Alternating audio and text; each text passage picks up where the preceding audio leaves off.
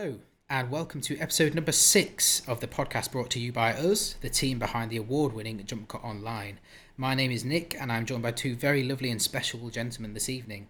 First of all, we have Chris. How are you doing this evening, Chris? Hello, sir. I'm very well, thank you for having me on this podcast. Very excited. You're more than welcome, anytime. Uh, apart from when we're discussing uh, anything Ryan Gosling based, you're not, you're banned then. Yeah, good, thanks.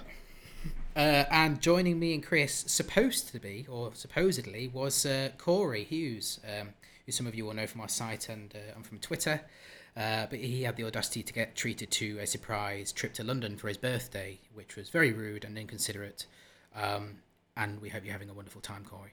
Uh, so, after losing one Welsh wonder, it only made logical sense to replace him with another, and I am here to wish Reese a good evening. How are you? I'm very well, thank you. I'm good to be here. Good to be back on the podcast again. I know you've you've been on the podcast as many times as I have. Yeah. At this point, Mm, veterans. I am. I know. Veterans on their second appearance. Yes. Um, so we've got lots of stuff lined up uh, for you tonight. We're going to discuss uh, Le Mans 66 or Ford versus Ferrari, depending on where in the world you're from. Uh, we're going to talk about some news uh, that's been going on in in the in the film world. Uh, we're going to have a bit of a chat about Christian Bale and Matt Damon and uh, and their filmography and what we like and don't like about that. Uh, and yeah, and we might, if we've got time, me and Reese uh, will give you a little lowdown on um, on Little Monsters, which is a film that came out in cinemas on Friday and was on Sky Cinema as well. Um, but before we do that, I'm going to do a tiny bit of admin, so forgive me. Um, as some of you may have seen, we've recently launched a Patreon channel where you guys can support us um, by donating small amounts of money each and every month. Uh, all the money that we raise will go directly to the writing team at Jump Cut. Um, they're all such a wonderful group of people who do it all out of the kindness of their own heart and don't ask for any money, but we'd like to be able to give them some essentially because they're very good at what they do. Uh, there's three tiers of donations, each with their own wonderful Ryan Gosling pun, which is very, very on brand um, for us over at Jump Cut and Jumpcast. Um, today we had our. F- yeah, I can hear the I can hear the resentment in coming from Chris's airwaves. Um, today we had our very first patron sign up to the highest tier, which I believe is called Only Only God Subscribes. Excellent pun. Great name. I know. um, and that entitles you to a shout out here on Jumpcast each episode. So uh, that was uh, Hugh Adamson who donated today the uh, ten dollar, I should say, not ten pound. We're going international. Um, and that was Hugh. So big thank you to Hugh. Um, Hugh is a filmmaker producer based in Sheffield who's done some really great stuff. Um, he's part of the uh, LTBL Productions group, the Let There Be Light Productions, who are based in Sheffield. Uh, they're a really group, uh, great group of guys and girls. So check them out on Twitter if you want to. Uh, if you want to check out our Patreon page, you can find it at our website at jumpcutonline.co.uk. Uh, and there's all the information there about all the subscription tiers, as well as the lovely people that have already donated. Um, and if you're feeling generous, you know what to do. You can you can join the list. Um, so that's it for the admin. Thank you for sitting through that. Um, but we're just trying to get people to sign up, really, basically. Um, so on to the news, which is there's been well, film Twitter has been has been wild in the uh, in the last in the last few days. Um, there is only one place to begin with the news section this week. Uh, after weeks of petitions and public outcry from fans, viral hashtags, memes, angry letters, and tweets sent to the studio to demand change, it looks like the people are finally getting what they wanted. They asked, no, they demanded something, and the studio looks set to give them what they want. I am, of course, talking about the news that caught film Twitter by storm the public movement to end all public movements, the Sonic redesign. Yes. Very good.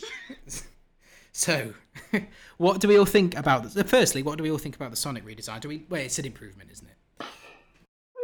well, yeah, if you're going to go from like a weird hedgehog hybrid man to a car- cartoony hedgehog, it was a good change. It looks really good.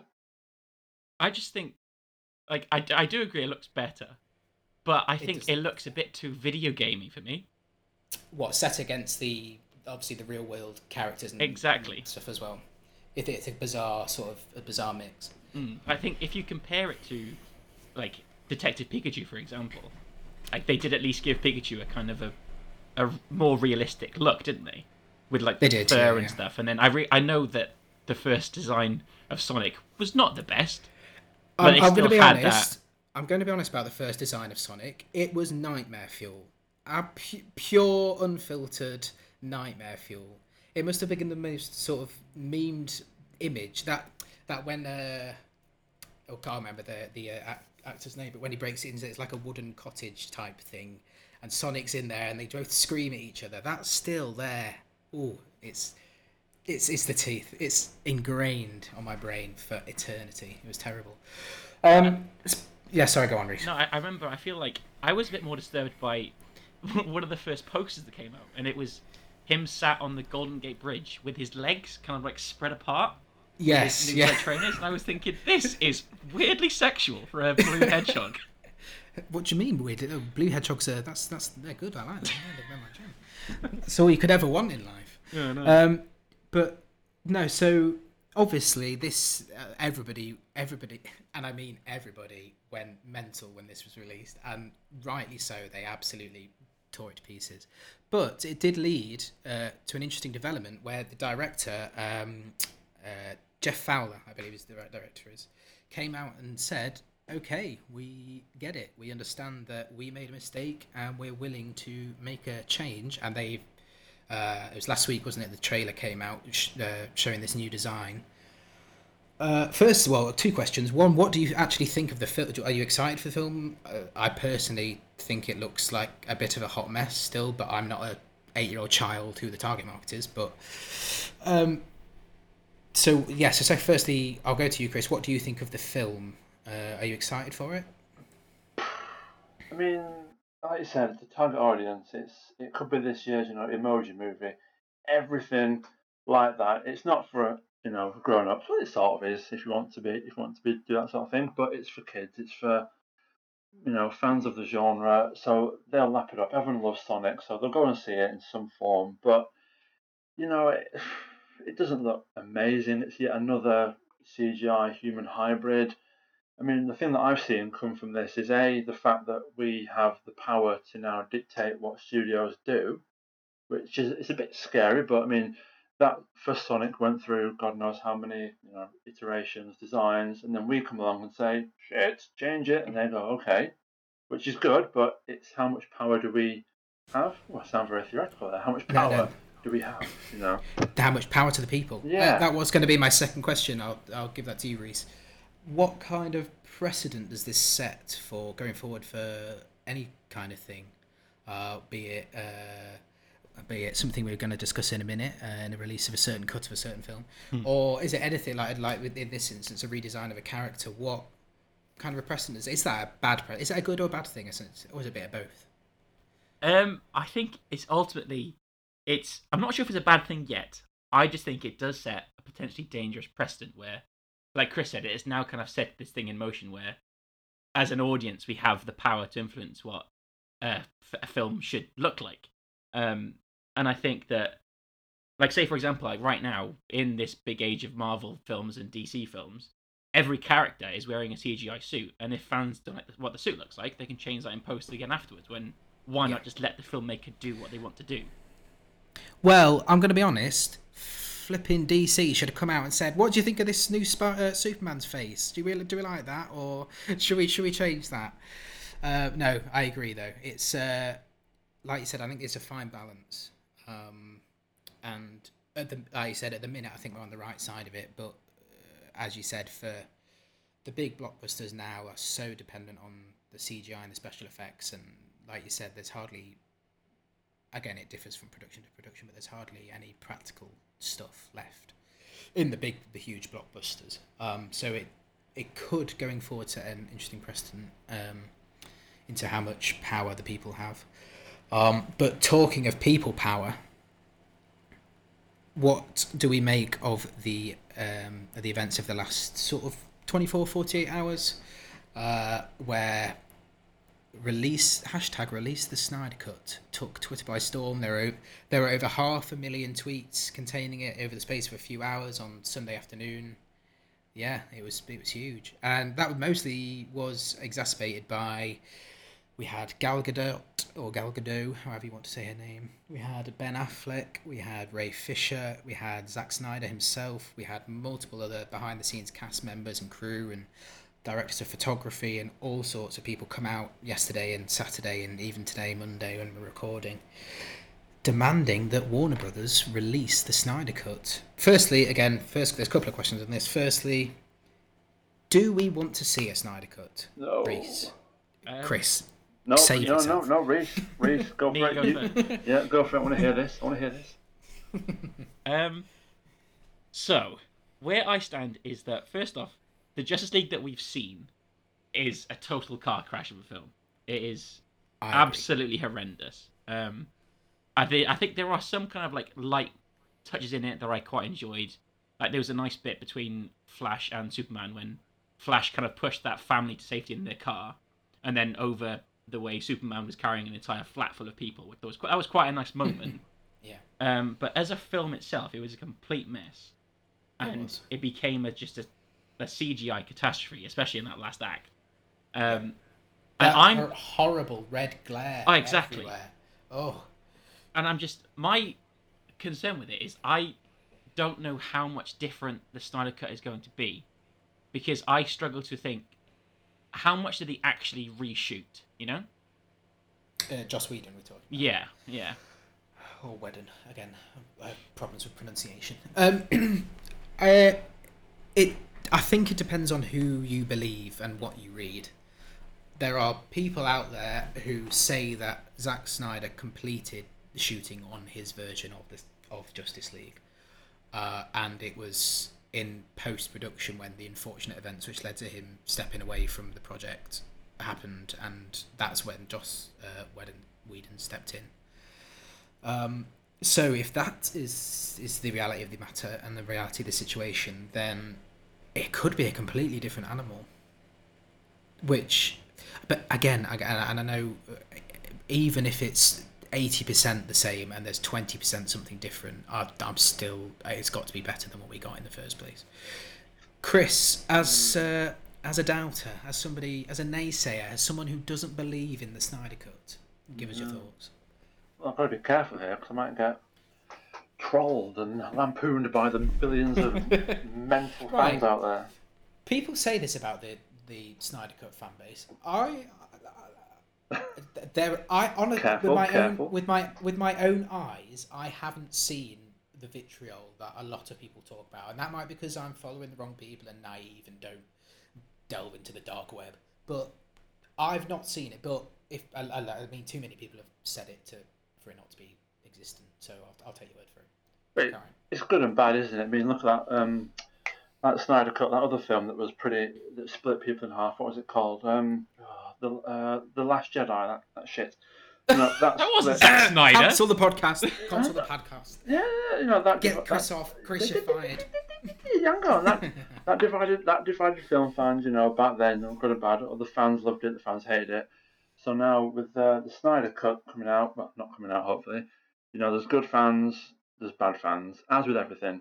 But I, ju- I don't I don't get why the need for it is there. Is it because everyone knows it was a pile of shaz, and so everyone wants a second chance at this Messiah brought Snyder cut that probably doesn't even exist? It's just the fact that why did everyone why is everyone like Gal Gadot, Ben Affleck, you know, whatever they're called, Cyborg and Flashman, whatever. Is it because they're out of work? They need the Well, Gal, Gal Gadot's clearly not. She's Warner Brothers' darling at the minute. She's got Yeah.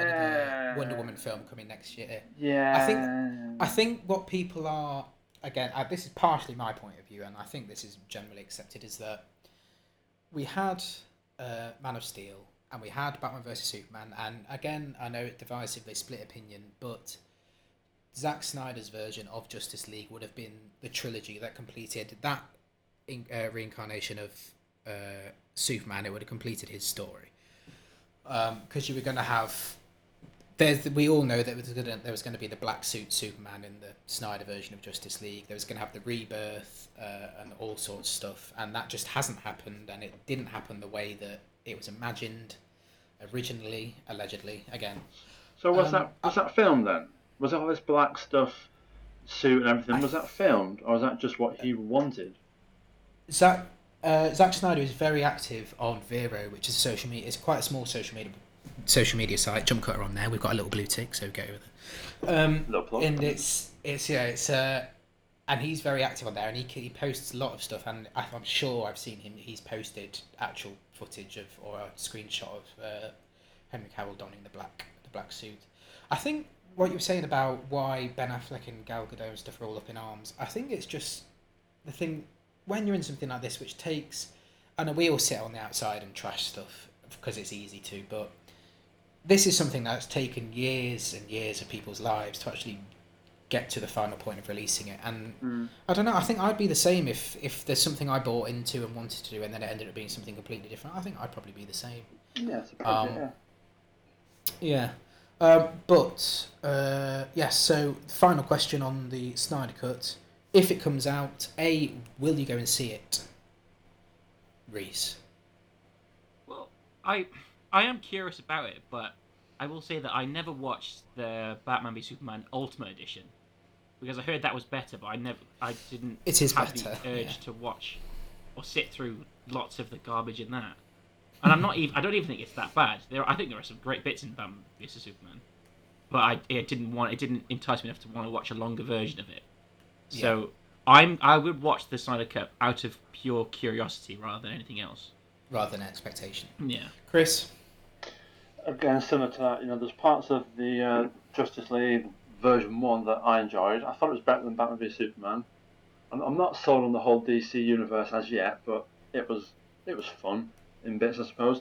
If the Snyder Cut comes out, like Reese said, curiosity. I'll watch it, you know, at home release to see what the difference Yeah. is, what the fuss is. But I can't say I'll be there first day and saying, "Oh, let me see the Snyder Cut because it makes such a difference."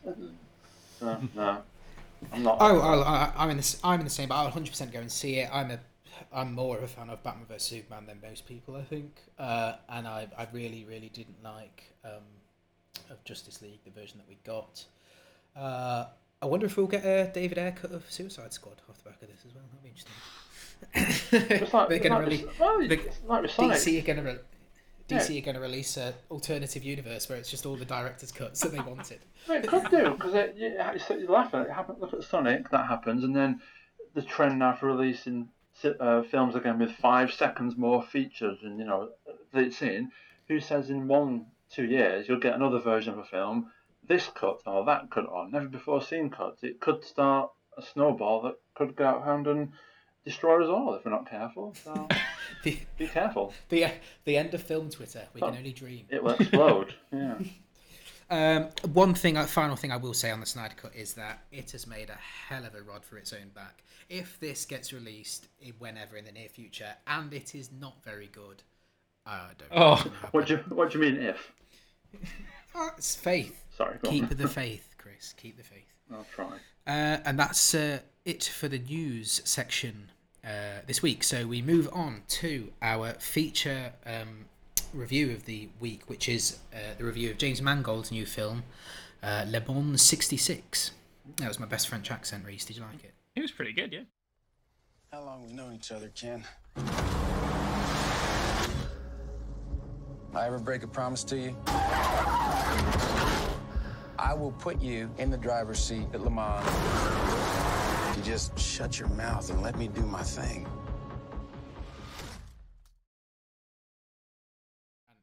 Fluent if we got there's pressure on here because Reese is uh, Reese is a French a French professor.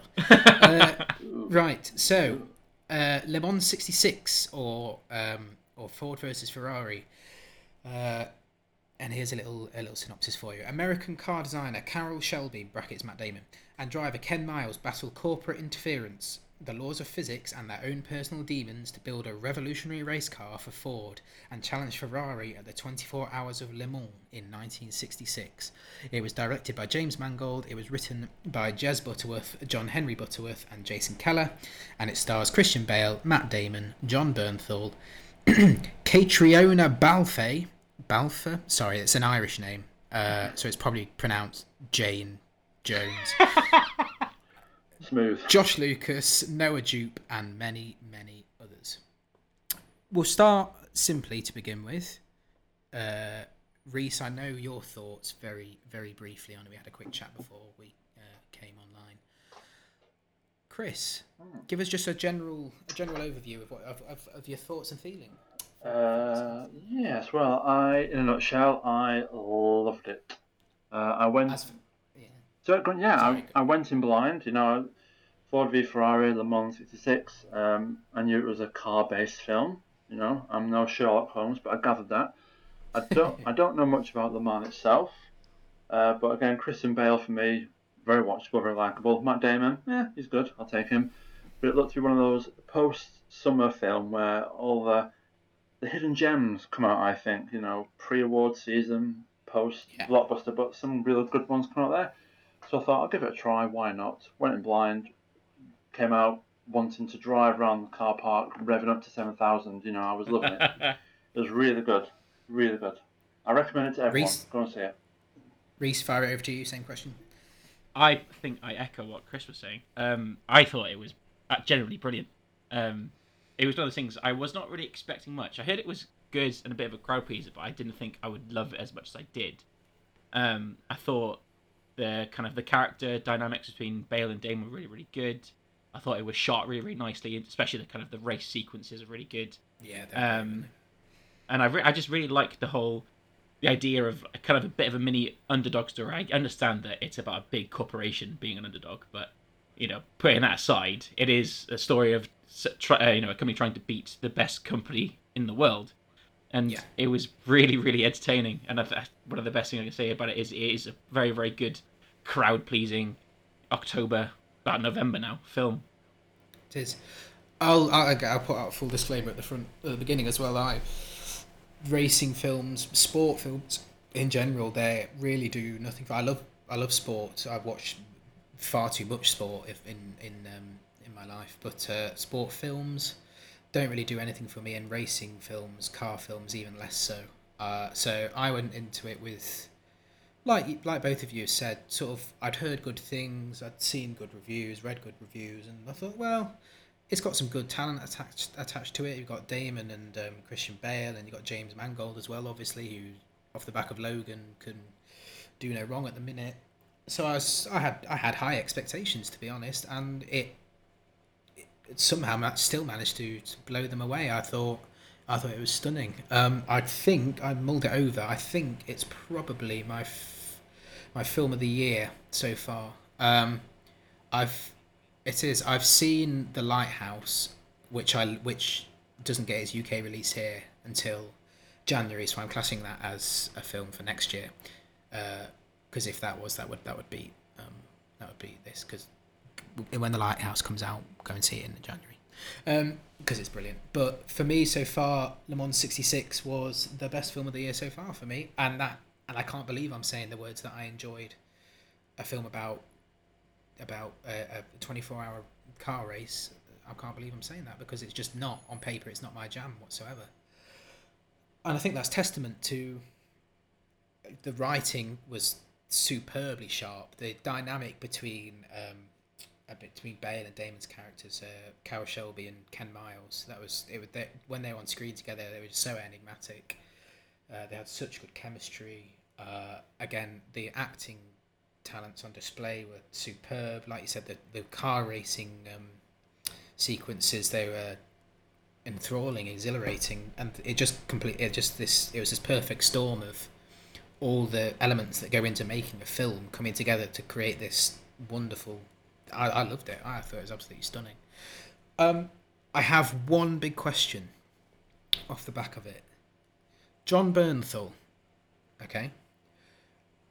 Who did he hurt? What did he do to people in Hollywood or Hollywood as a collective that means he does not get more big acting roles?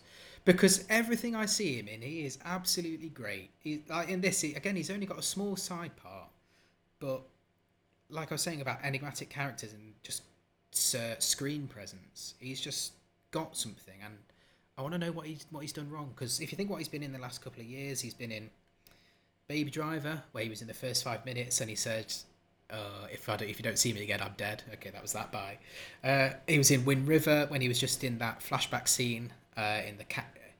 Oh, that scene is the best. Again, that's what I'm talking about. That is the best scene in that film by a country mile. That's a good film, but that scene is an absolute blowaway uh, scene. It's great.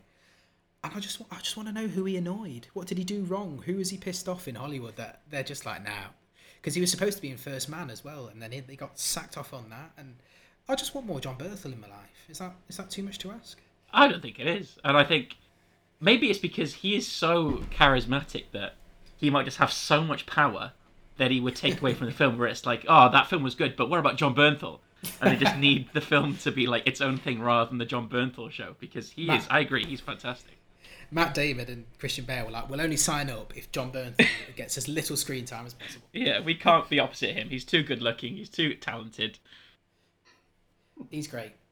Um, so that's my Hollywood. If you are listening, which I'm sure you are, cast Jon Bernthal in more things. Thank you. Um, Well, so it, we'll go. isn't he going to be doing more in the um, Marvel universe? Was that just hearsay again? Well, I don't know. Once, once once Netflix got when they all disappeared off Netflix because they've all gone onto Disney Plus. Obviously, Disney sort your shit out. We're not getting things till March for goodness Ugh. sake. Um, but yeah, so I, I, th- uh, correct me if I'm wrong, but I think the Netflix uh, Marvel stuff did that all get canned completely, or is, or is some of that coming back? Um, I don't know know. exactly, but I wouldn't be surprised if they do try and work them into the new Marvel series on Disney Plus. Yeah, I have heard that um, Charlie Cox has been in. Is that his name? Daredevil? Yeah, the yeah. actor. Yeah. Um, I have heard that there's been well, he's always been rumored to be wanting in on on the uh, on the uh, on the MCU, the the film, not just the TV series, the film stuff. Um, so it'd be interesting to see if that happens. But uh, yeah, more Jon Bernthal. That's that's what we've established from this so far. But we'll move on from Mr. Bernthal, uh, and we'll go to we'll go. Excuse me, Chris. I'm Well, I've not- none of that. I'm not going to that.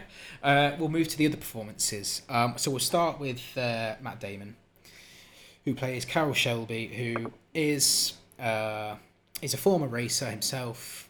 Uh, he gets a medical condition, which means he can't race himself anymore. So he lives vicariously through through Christian Bale, essentially. What do we think of Matt Damon? Um, it was interesting because I see Matt Damon is, is billed as the as the lead character on all the posters. He's always first, um, and on IMDb it's the same. He's the first bill, but it's very much Christian Bale's film, Yeah. I think. Um, but what do we think about Matt Damon's performance? Chris, go to you first. Uh, it was all right. Actually, I'm not a huge surprise, surprise, spoiler alert. I'm not a huge Matt Damon fan. That's Uh, all right. We can forgive that. I mean, I've I've seen a few things he's been in. Well, like Martian, Private Ryan, uh, Team America. He was in that or something. Matt Damon. I don't know. I don't know. Um, but yeah, I've nothing against the guy. Um, I thought it was good. You know, as I- like I said, he, he does play second fiddle to Christian Bale quite a lot. But and I was saying before to Reese, um, he's 49. I thought he was younger than that. So Is he forty nine? 49 years old, you know, he's pushing 50, but for that respect, you know, he looks good. I'm not ageist. He looks good. He can act, as we all know. And I think for the character of you know, Carroll Shelby, for the era, the environment, again, he sold it. He walked the walk, he talked the talk, and I think he played off perfectly against Bale's Ken Miles. So I think Matt Damon, you know, for what it's worth, is another winner in this, really. Yeah, he doesn't. It's it's interesting. A lot of the heavy lift, the emotional heavy lifting, is done obviously through Christian Bale's character, which we'll get to in a bit. Hmm. Um, but the scenes that um, that he does, that Matt Damon does get, uh, particularly uh, that scene when he has to go and uh, he locks up the uh, the Ford executive in his in his office, and then has to go on that uh, goes on that wild car ride with uh, Henry Ford II. That scene, and then the fallout of that, and then the scene at the end where this is a spoiler chat, by the way. Uh, where the scene at the end where he goes to um, to see Ken's family again at the end uh, after Ken's death and meets his son and then just waves to uh, waves to his wife across the road. I thought he d- the, the the little the delicate stuff. I think he did really well. But then, as we said earlier, um, there's, there's stuff where he needs to be uh, needs to be at full throttle and full of energy. The scenes when he has that fight, that sort of play fight with Christian Bale on the front lawn and stuff like. It's great fun. I think he did it really well. Reese, what do you think? Yeah, I agree. I think he he was uh, exactly what he needed for that film because he did play that kind of all American man Oh yeah, role really well. complete with cowboy hat. Exactly. Yeah, it was not very subtle. Um, but what I what I really liked was the way he was so, like the character. I mean, was so staunchly supportive of Ken, and he wa- he kept you know saying this thing where if you want to win Le Mans, you've got to have Ken in, driving the car. Yeah. And he was constantly on his friend's side. He was constantly doing what he could for his friend, and he was just a, such a supportive friend. And he was always checking on him during the actual big race at the end of the film. I just Yeah. thought he was great. I thought he really sold the friendship really well between those two, and he had to be Yeah. kind of both his minder and his friend is kind of big supporters as well because obviously Ken was a, a bit of a loose cannon, bit of a wild card. um, Yeah. But no, Damon did that really well. I think he shone. I think Matt Damon shone in that one. Like the um, the man at the end, you know, Christian Bale doing the driving, won that bit. Matt Damon in the pits. I thought he did Oh, really yeah. good. I, the way he sort of carried himself, being a bit mischievous with the, the Ferrari team, Mm. getting right up in Josh Lucas's face as the Leo Beebe, the Ezekiel Ford.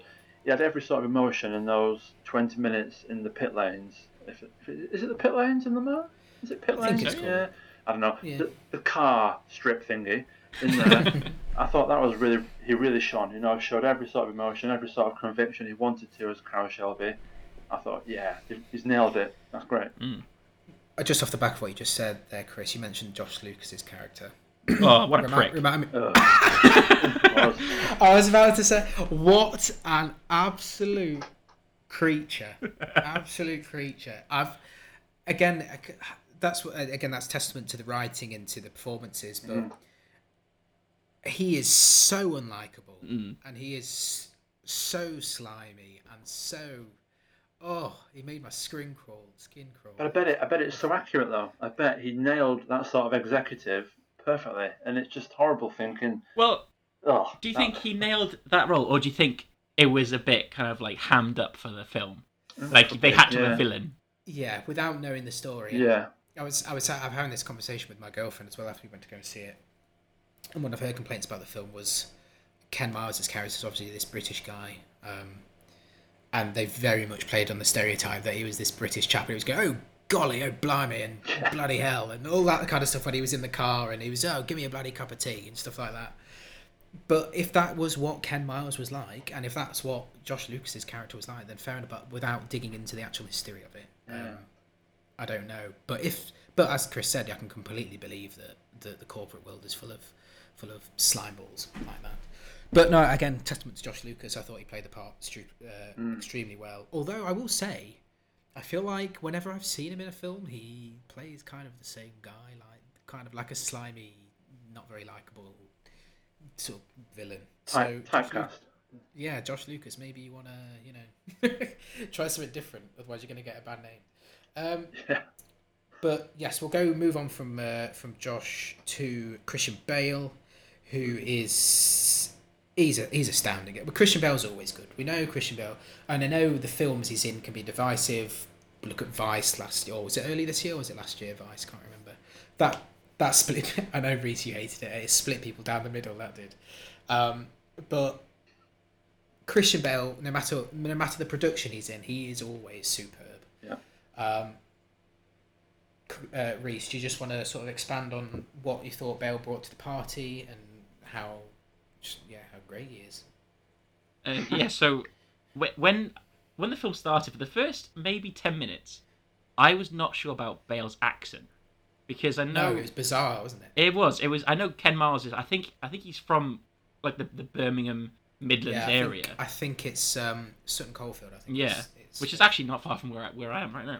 Um, but I remember in the for the first 10, 15 minutes, I thought this is a bit too cartoonish. He's a bit too Midlands. He's too British. He's too much of a cliche. But then, as you get to know him more, that becomes part of his character. That becomes absolutely. who he is. He is a bit of a cartoon, and That's he's what made him so endearing. Exactly. Yeah. just- so he was. That's where a lot of his comedy moments came from as well. yeah. Because let's not let's not lie. This was a I I struggle with comedy, and this was a really funny film in, mm. in moments. There's some of the both physical and sort of uh, verbal comedy that comes from Bale's character is great. He's really quick and really sharp. It's Um, natural. desp- yeah, it is natural, and then there's that that sharpness is juxtaposed against this, like you said, this sort of clown, sort of caricature British Yeah. character. Um, it made for a really sort of strange combination, just all embodied by this one character, but it really, really worked. I thought he was great. Chris, uh, Christian Bale. Echo what you said. Like um, the first few minutes of him, I thought, is this like a Dick Van Dyke? You know, company ball blimey governor.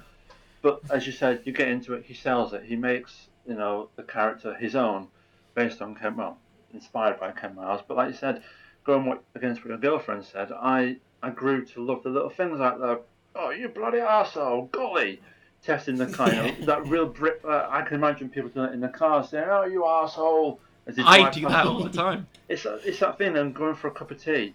Uh, It is British, but if Ken wanted a cup of tea to make him feel at ease, that's what he did. And I think, as you say, Christian Bale is just you nailed it again. So likable and so watchable. I just here's my cash. I'll go and see it.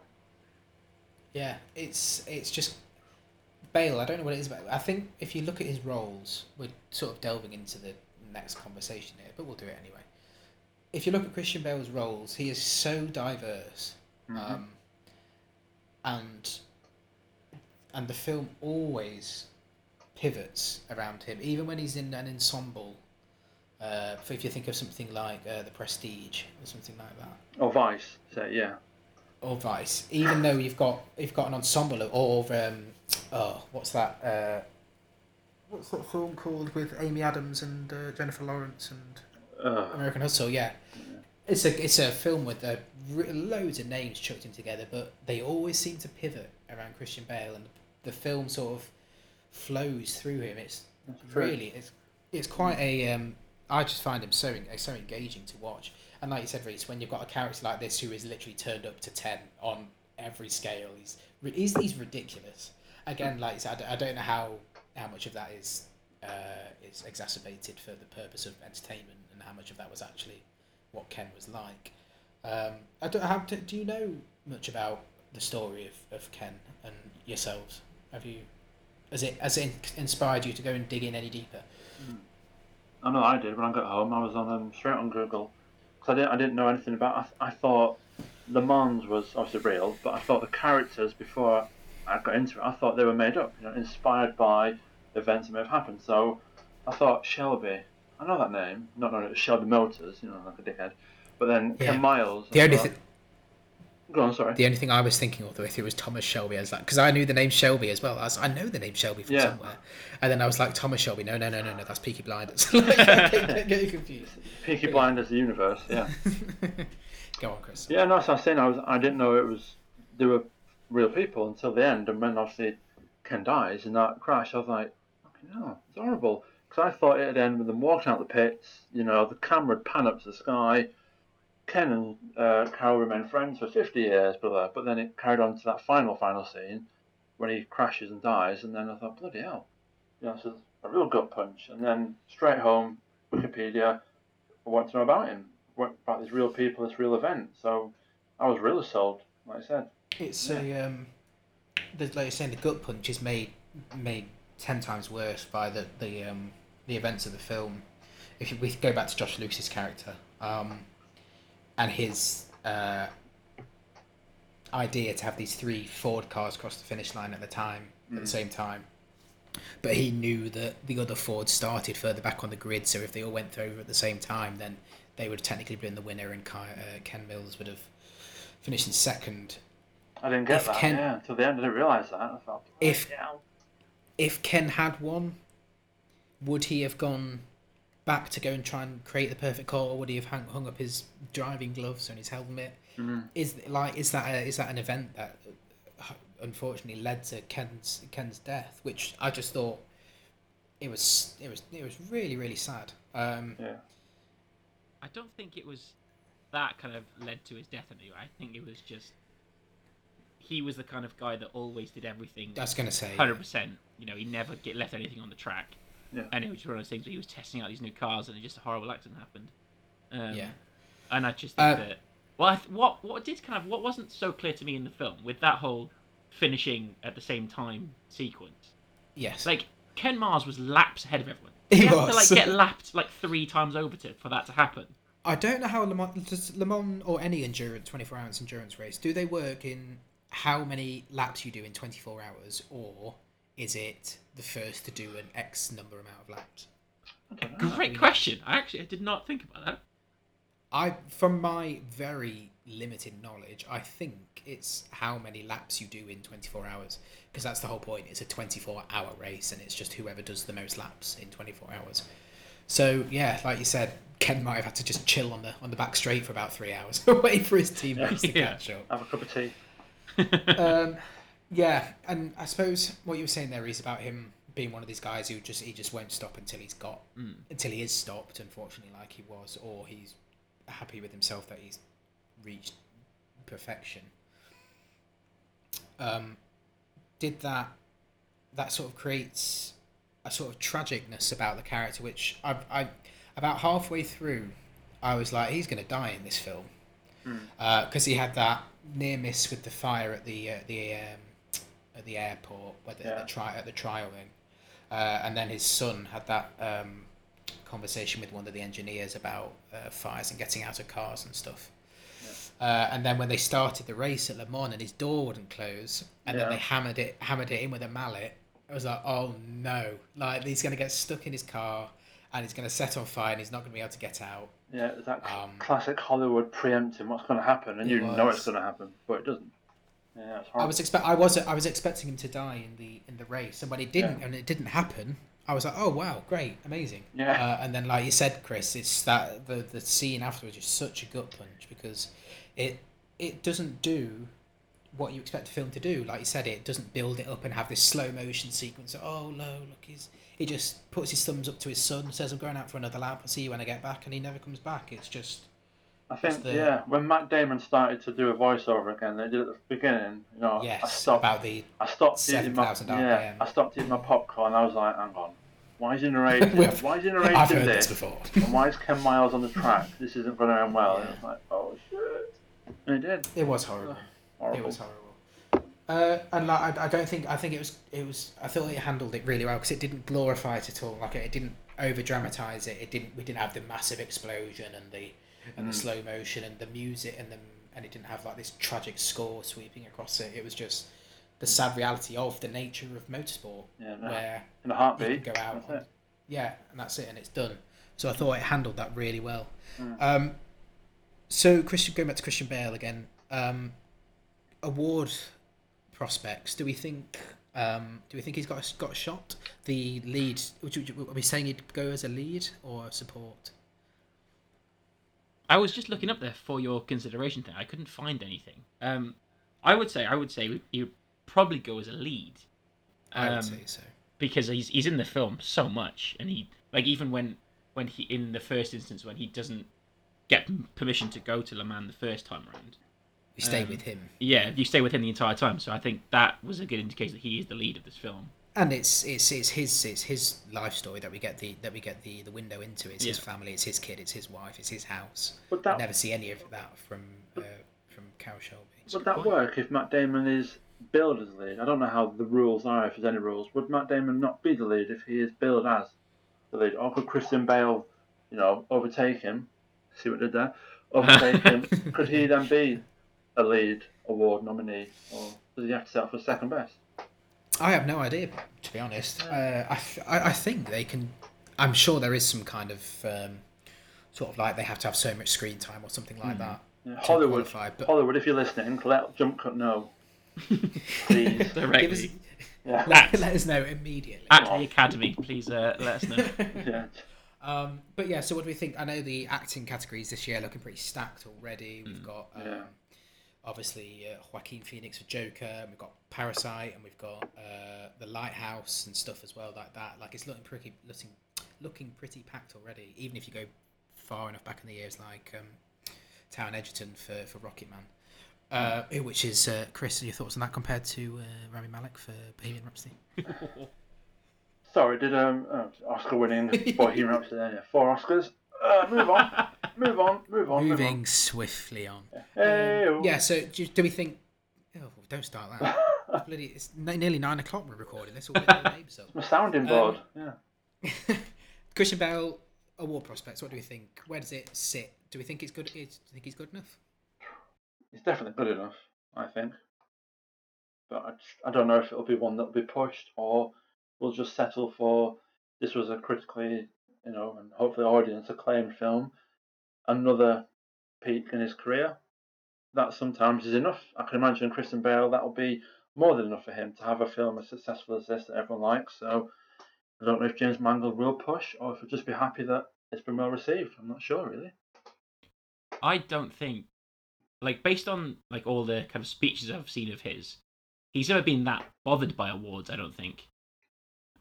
Um, but then at the same time, I think I think he's great in this film, but I just think that the best actor category is going to be very very busy this year, and I just think his might get lost. As good as his, his performance is, it might get lost amongst the more kind of obvious acting performances. Yeah. So if we expand that, then if we look at James Mangold's direction and like we mentioned earlier, the writing is exquisite at points in the um, the relationship between uh, between uh, Ken and um, Carroll, as well as Ken. If I think just Ken's moments when he's with his when he's doing his um, monologues about what it means to be a car racer and what it means to be a and what a car like the like it's the same with it's the same as anything. It's like a musician with their instrument. It's an extension of them and that kind of stuff with Kenan talking about cars. And you got to treat it treat her nicely and always like slapping the car on the on the steering wheel and say yeah good girl and stuff like that. Like the the writing was excellent and I think the the direction was excellent and like we mentioned earlier the cinematography of particularly the racing scenes were superb as well especially in something like the 24 hour race where you've got to deal with nighttime scenes you've got to deal with the rain uh, that it was still so clear what was going on all the Yeah. time i thought it was superb I listened to um, Mark Kermode's review of it, and he was saying that apparently when they were filming the uh, racing sequences, they they actually had Bale on the track, but he was in the passenger seat with passenger seat a stunt driver driving the car, so that gave her a bit more realistic feel to it. oh really wow Yeah. that's great Yeah, and I also I, I also loved as well in the film you had those moments where kind of the camera would focus on the gear shift and then the pedal hits go into the floor. Yeah, all, yeah. all those little touches added up to something just such an exciting scene. Yeah, I tell you what, the, Yeah. the sound as well. Just the Oh. sound of those engines, like I said, the gear change. Yeah. Oh, it was Mhm. like, I'm not a motorhead, but it was, you know, core. You know, It was get- exhilarating. Blood wasn't it? pumping. Yeah. yeah Like I said, I wanted to go outside and start revving my Ford up and just doing some donuts or something, you know. there was there was one bit in the film when I think I remember there was a point in the actual the main race when uh, Bale was really going up against his kind of Ferrari counterpart, and it was like it was a shot for about probably maybe ten seconds, but it felt ages where it was it kept cutting from Bale to the Italian from Bale back and forth back and forth for ages, and then the whole time the the engines are revving louder and louder. I was like, this is gonna explode in a second. It yeah was so good. i was i was terrified that Yeah. that scene was great when that was gonna that it was gonna happen to ken because it was Yeah. just because i did I had, I had no idea about the story going in and like that scene was great Mm. when and then when they're literally alongside each other wing mirror to wing mirror like put inching forward on each other and then obviously the ferraris uh, was it the engine car or his brakes failed or something? yeah. And the engine blew Um, something, yeah. Yeah. Um. So that just about, I think, probably wraps up the chat about Le Mans. Unless anybody's got anything burning that they want to get off their chest about it. Just I one just- thing. Oh, go, oh, Reese. Go on, Reese. Please. Oh, got two things. Oh, Reese first. Go on. Reese, go for it. I I would just like thanks, Chris. I would like to just um just give a quick nod to um Tracy Letts, who played Henry Ford II. Yes. He's one of those Hmm. people that you don't see in that much, but when he's in stuff, he he has a lot of like power in his roles, and he delivered so many lines of like venom in this film with so much like gravitas. I know that sounds really kind of like film broish of me. It was just the it was just the, the, the dead face he did. There was absolutely no facial emotion Yeah. whatsoever. But the, the, the like you said, the venom coming out of his mouth. It was he was he was he was excellent. He I thought was. as again the ensemble was brilliant, and if Yeah. you even extend that to um, the uh, Ken Miles' wife and child, uh, I can't remember the actress's name at all. It's got spra- it's escaped me. Um, Caitriona. Ca- Ca- Caitriona Caitriona, yeah, yeah, and and, she was and, and Noah and Noah Jupe as well. Um, they were both great. It's Yeah. everybody involved. They really pulled their weight here because everybody everybody has their own little moment, their Mm. little moment to shine, and they all I think they all took it with both hands and ran with it. Mm. Um, Chris, what was your last? No, just going to go back to hopefully, you know, award season with Bale. Same is, you know, not is he worth it, but is this role worth it? Let's not forget, you know, last year he was up for an, an Oscar for uh, Best Actor for, for Vice, He was. but he was beaten by Rami Malek in Bohemian Rhapsody. Anyway, so we asked. Just saying, just saying, know. Thank you for that, Chris. All right. Excellent inputs as always. All right. um, so, as is customary now, we reached out to the Twitterverse to get some of your thoughts on it. So, I'm just going to reel some of those off, and then we'll delve into a chat a little bit about Christian Bale and Matt Damon and uh, just them generally as actors and how much we like or dislike them. Um, so, through the silver screen, wrote Matt Damon and Christian Bale are both exceptional in an enthralling story about two men in their search for greatness. Mangold's direction for those racing seats was just, and then there's a gif of Chef's Kiss by one of the Jonas brothers. I don't know which one it is. Um, Christopher Galatska said, I enjoyed it even better in IMAX. Josh Lucas's character is a bigger villain this year than Thanos, slimy prick. Both Bale and Damon are fantastic, as are the supporting actors. The fight scene and the car scene with Henry Ford are second. Henry Ford the second are two of this year's funniest scenes. Um, what else have we got here? Josh Barton said James Mangold delivers a fast and furious take on the battle between Ford and Ferrari with high octane racing action and two fine performances from Christian Bale and Matt Damon. Most importantly, never forget the men behind the machine to make us all really care about it. Mm. Yeah.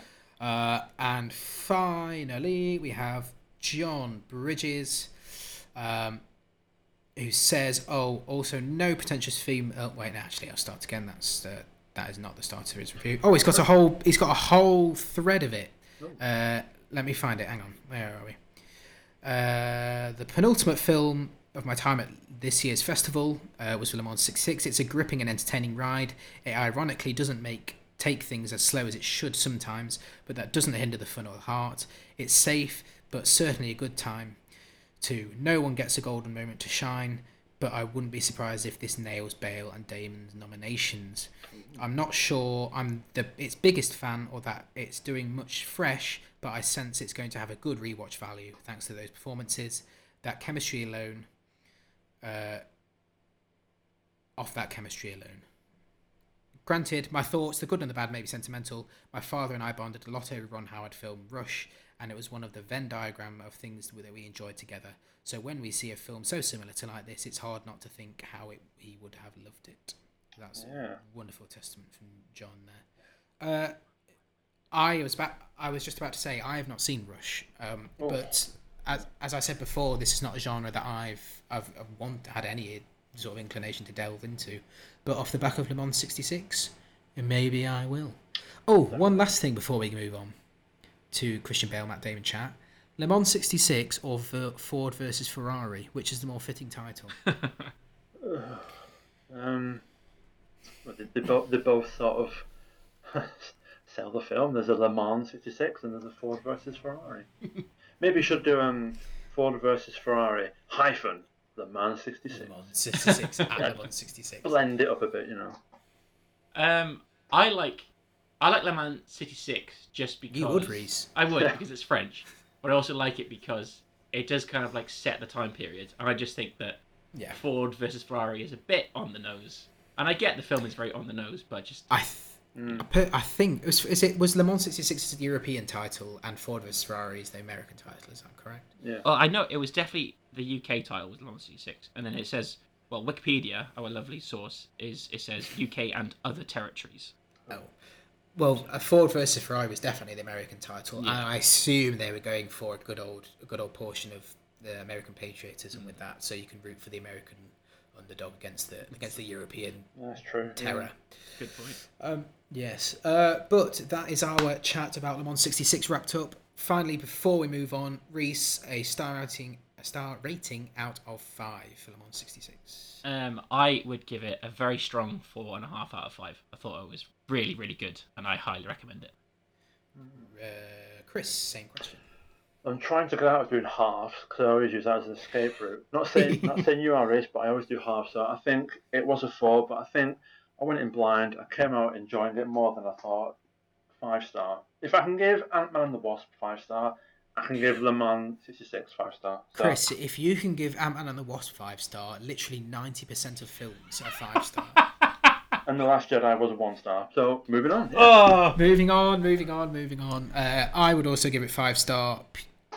I, I don't like if again like Chris, if I was doing half stars, I'd have done four and a half probably. But I just think because it took me so by surprise, because it is very much not what I would ever go and see myself. Um, Yeah. and it completely blew me away. So it gets an extra half star for that. So five stars out of five. Le Mans sixty six Ooh. from me.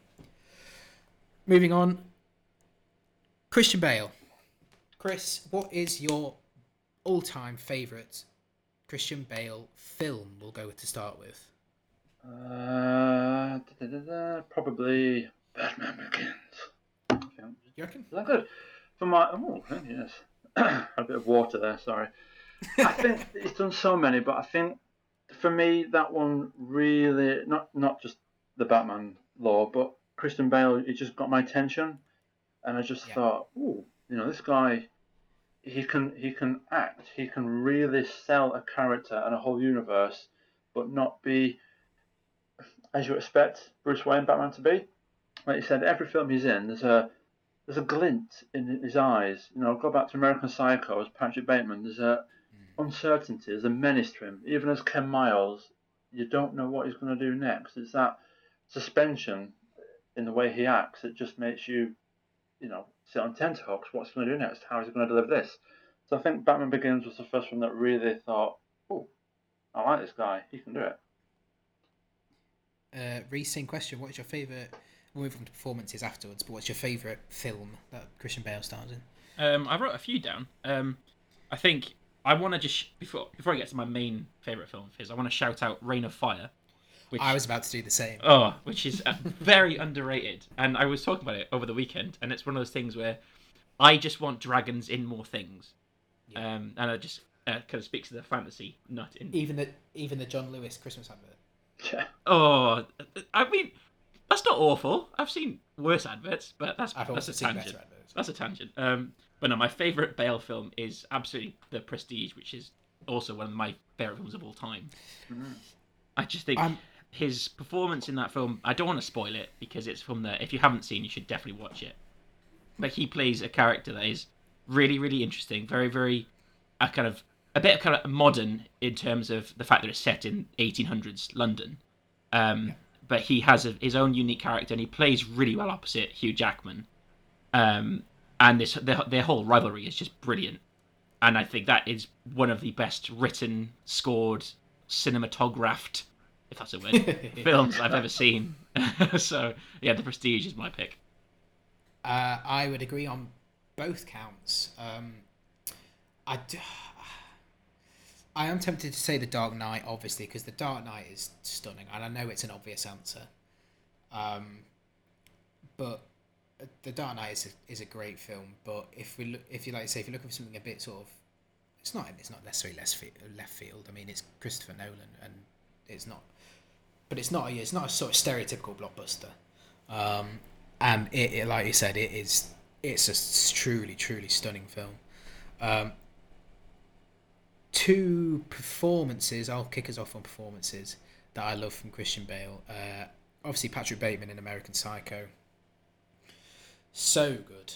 Uh, I saw that film for the first time at university. We did it as part of my English uh, course, uh, and one of the film modules, and it was oh, it was great. Um, another one I love, just in terms of pure commitment to the role, has got to be The Machinist. Um, the weight loss that he undertook, and uh, Christian Bale was renowned for gaining and putting on weight and etc. etc. Uh, to that extent, was it was Vice was that pure was that pure Bale or did he have a fat suit on as well? He he did definitely fat up for it, but I, do- I think it was kind of like it was amplified with He had a suit fat on suit, Yeah. underneath. Yeah. Is that the? offi- I don't know if that's. The, I've always just called them fat suits. I don't know if that's the official title. They've probably got some fancy name. Um, but yeah, on the opposite opposite end of the spectrum, you, I don't know if you've seen the Machinist. Um, I've not seen it But myself. he- no. he's he must be what all of eight stone, seven stone. He is disgusting. It is horrible. in Yeah. that. Um, and it's a film about uh, it's a film about an industrial. Is he, he works in like a is it like a metal works? He works Yeah, like a, just a factory work, isn't he? Yeah. yeah, yeah. Um, and he's a, he's a, he's got insomnia and he hasn't. I think it's, he hasn't slept for a year or something stupid. Yeah. Um, and then, then he starts to lose his mind and it all goes a bit weird. And he thinks I can't remember. He thinks that the uh, the CIA or something are onto him. But his just in terms of pure pure commitment to a film and a role, I think that has to be uh, in discussion I don't remember. I don't remember too much about the. film. I remember liking it, but I've only seen it once, and that was a few years ago. So it probably is something I'll go and revisit again. Um, but yeah, just in terms of pure commitment to a role, The Machinist. So go and check that. out. That's quite a. It's quite a. Like Chris said, not many people, not everybody's seen it. It's quite an unheard of one. So if you haven't, go and check it out. Um, Chris, favorite performance from Mr. Bale. I can feel that the Christian Bale season coming on now. Just had a look before Wikipedia, all these films he's been in that I've not seen. You know, I just want to go and discover him really, see what does. Like you said, he transforms per role, per film almost. You know, um, Terminator Salvation, that was pretty good. I thought you were that. You know, you did the job in that. Um, Conf- confession time, as people Oh, who God. outside outside of Jump Cut may not Jump Cut may not be aware. There's a run, there's a running joke inside Jump Cut Online that I have not seen any films ever, and I decided to co-found a film website. Um, the Terminator series is one of said films. I've not seen any of them. Not a single one. Not right, a single one. I'm out. I think I've seen. I think I've seen a bit of the first one. A bit of the first one. I've not seen any of them beginning to end. I know Wow. that for a fact. Okay, moving on. I've seen I've seen more about Terminator on the making of Jurassic Park. There was a on the behind the scenes stuff there they were doing. They I think they used the same special effects studio as the one of the Terminator films, and I've seen more Terminator Terminator footage on the specials on the extras section of the Jurassic Park DVD than I have the actual film. You don't have to watch it then. You've seen it all I then. know. I've got That's that's fine. I need. So yeah, are you, are you are you genuinely going for Terminator Salvation? No, no, no. Let's not be silly. No, I think again it's uh, it's so hard. I mean, I, one of his underrated films, I think, Three Ten to Yuma. Mm. Um, with so- Russell Crowe. that's right. Yeah, another. This is actually James Mangold who did that with him. So Is it? yeah, 2007. I did not know that. Again, that's very underrated. Uh, might have blown up. It's one of those. It's a remake. It's a western. He has to escort uh, convict. Um, what's his name? What's that bloke's name? Russell Crowe. That's it. Mm. He has to escort Russell Crowe across sort of you know dangerous territory to get a bounty. But again, he does a western. I love him. That's really good. But that and Batman Begins for me. Again, it's not Yep. just the film. It's the role. He sells it. I love it. Uh, I've, I've, lo- I've lost track. Reese, have you said what your favourite performance is yet? Um, no. Um, Oh, go, go ahead, by all means. um, so I do. I like I said, I love him in The Prestige. I think he's great in The Prestige. Um, but in terms of uh, performance, it's probably American Psycho for me. I think that there are so many scenes in that that I just have ingrained in my brain, such as the big Huey Lewis and the News scene and Yeah. all the stuff about his his uh, business cards, and I just think that that performance is so evil, and Yeah. it's one of those things that he's never been like that in any other film apart from American Psycho. And Yeah. having read the book, which the book I think is absolute garbage. Um, It's very different, I've heard. I haven't read it myself. I, I remember getting really annoyed at these really extensive scenes of materialism in the book where they would there would be like full on chapters of just listing products. Oh, And like this isn't doing anything. Move the story along. But anyway, that's another story. um, but no, he's he's never been like that in any of the film. Um, I just think he's he's exudes such a scary power about him in that film that he's brilliant and he's yeah, that's my favorite of his. he should do more villainous roles, shouldn't he? Yeah. Thinking about it. I will say on that note, for, have you seen Shaft? The uh, the 2000 one, not the I haven't no. Is it that was made that did that the same year as American Psycho, and he plays um the bad guy in that against Samuel L. Jackson, Okay. and his his bad guy character, not bad guy, the villain is a, a real white boy racist, which obviously as you know won't right. go down well, no. uh, and that a real nasty, slimy, horrible piece of work, and one of those films I saw that you know he really like, oh you nasty bastard, but a really good role similar to the Bateman one. So if you've not seen Shaft for him, you'll like that as well. Two of the films of his I want to see, which I haven't, des- which I desperately want to, is um, Out of the Furnace. The is that Scott Cooper did that one? I Yeah. think, which came out a few years ago. That's supposed to be really good. Um, and uh, little, uh, Empire of the Sun, obviously with um, with the uh, is it Spielberg, isn't it? I- my mind. yeah. it's Spielberg film. I've seen that. I saw it on um, our lovely Fiona's recommendation. I was going to say I think it's one of Fiona's favorite films. It is, I think it is her favorite film, and I watched that as part of our big um, May jump cut movie marathon for charity. And um, Yeah. I don't think that was the best environment to watch that film on. very, very. Sandwiched in between two of the films, like twenty hours in. yeah, exactly. but I, I was, I didn't much care for the film itself, but I did think that as a, he was, I think, only about, I don't want to guess, but I think roughly maybe 10, 12, 13 years old, something like that.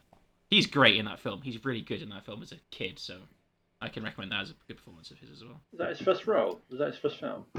Um, It's according his to first major role, I think. yeah, that's Yeah. his first like starring role. Yeah. Ah, cool. Um, so yes, we'll move it swiftly on, and we won't spend as long on Matt Damon because he doesn't deserve it. But what are our? Uh... Oh. no, I, I love, I love Matt Damon. What are your favorite? well, do it, do it, bang bang, all in one. Favorite film, favorite performance, Chris. Go.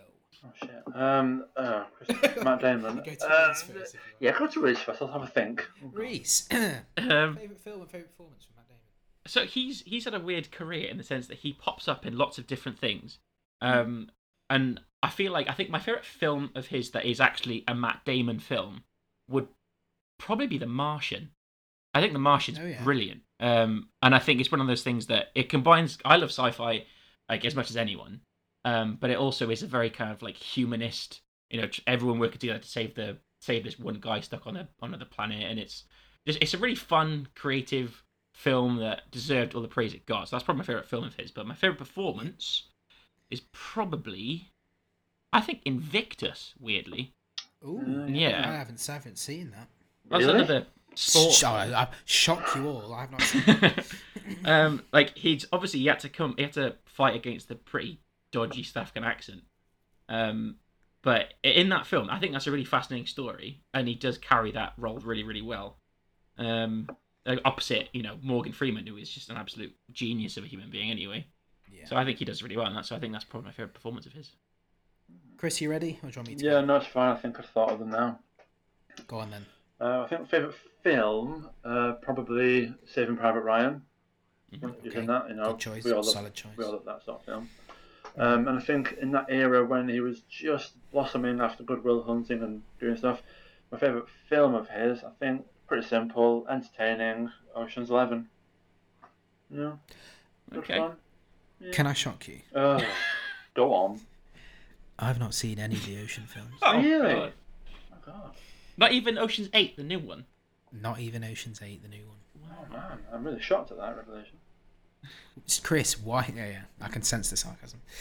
Um, mine is a f- mine is a, a, a, a- a four-way split. I think I really can't decide. Saving Private Ryan is one of my favorite films of all time. It's, You've seen that one. I just I have seen that. one, Yeah, I've seen that one multiple times. But maybe that's what that's where I'm going wrong. I should stop watching Saving Private Ryan on repeat and watch some new things.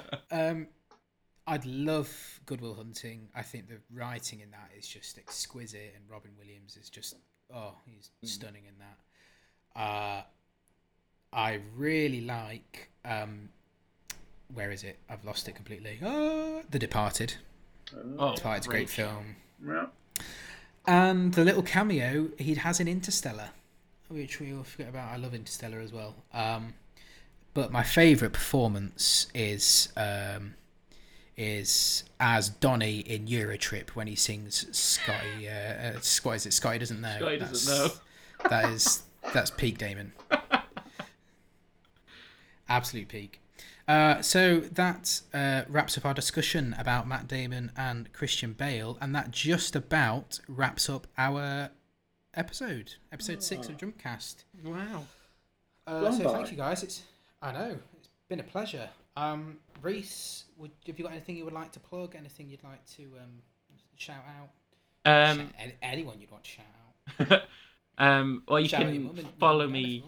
Oh, sorry, Matt. You can um, you can follow me on Twitter at Rubberja, which is very hard to spell. Um, but if you can find me, congratulations. Um, and then recently I did write a review of Midway for Jump Cut Online, um, which, if I'm being honest, I'm rather proud of it. It's got some, I think, some really quite good paragraphs in it, if I say so myself. You, did, It you is didn't good. like that film, did you? I I didn't like it, but I think I, I wrote about it quite well. Oh, you did. I, it's, it's, an ex- it's an, it is an excellent review. Thank you can you. find it on jump, jumpcutonline.co.uk. You can. Chris, anything you'd like to shout yourself? Where can we find you on Twitter? Anything like that? Yeah, I'm pretty boring, really. I mean, shout Right, out. okay, Chris, b- Oh. before you start, you can't, you're not allowed to talk about Bohemian Rhapsody for the next 15 seconds. You're not allowed to talk about how much you hate Last Jedi or Ryan Gosling for the next 15 seconds. Go. Uh, I'm Chris Gelnard. Yeah. No, I am on. Uh, I am on the wonderful Twitterverse. Uh, Nerd. follow me. Um, part of the Jump Cut crew. Shout out to them, homeboys and girls. Uh, but yeah, just do what you want to do. Love each other. Have fun. And uh, yeah, go see Bo Rap. Thank you. So close. I couldn't help so it. I'm close. sorry. Uh, yeah, so you can find you can find uh, Jumpcast on uh, Jumpcast underscore on Twitter. Uh, my under, uh, my Twitter handle is Nick underscore underscore deal. Um, you can find uh, Jumpcast on Twitter. You can find Jumpcast Online on Twitter. You can find uh, our website jumpcutonline.co.uk where there's a link to all the Patreon stuff that I mentioned earlier. Uh, in episode seven next week, we are going across the pond again, I believe, to join Audrey and her and her team there, and they are going to be reviewing Knives Out, which should be very exciting. I've got a uh, advanced screening of that next week. I'm seeing that next week too. I'm uh, not. so I'm very excited for yeah. that. So thanks. we know why you're not seeing it, Chris. James Bond and the Last Jedi director. what to do?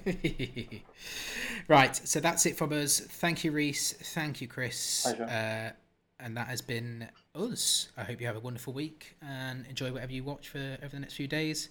And we'll see you again soon. Bye bye. See ya. Cheers.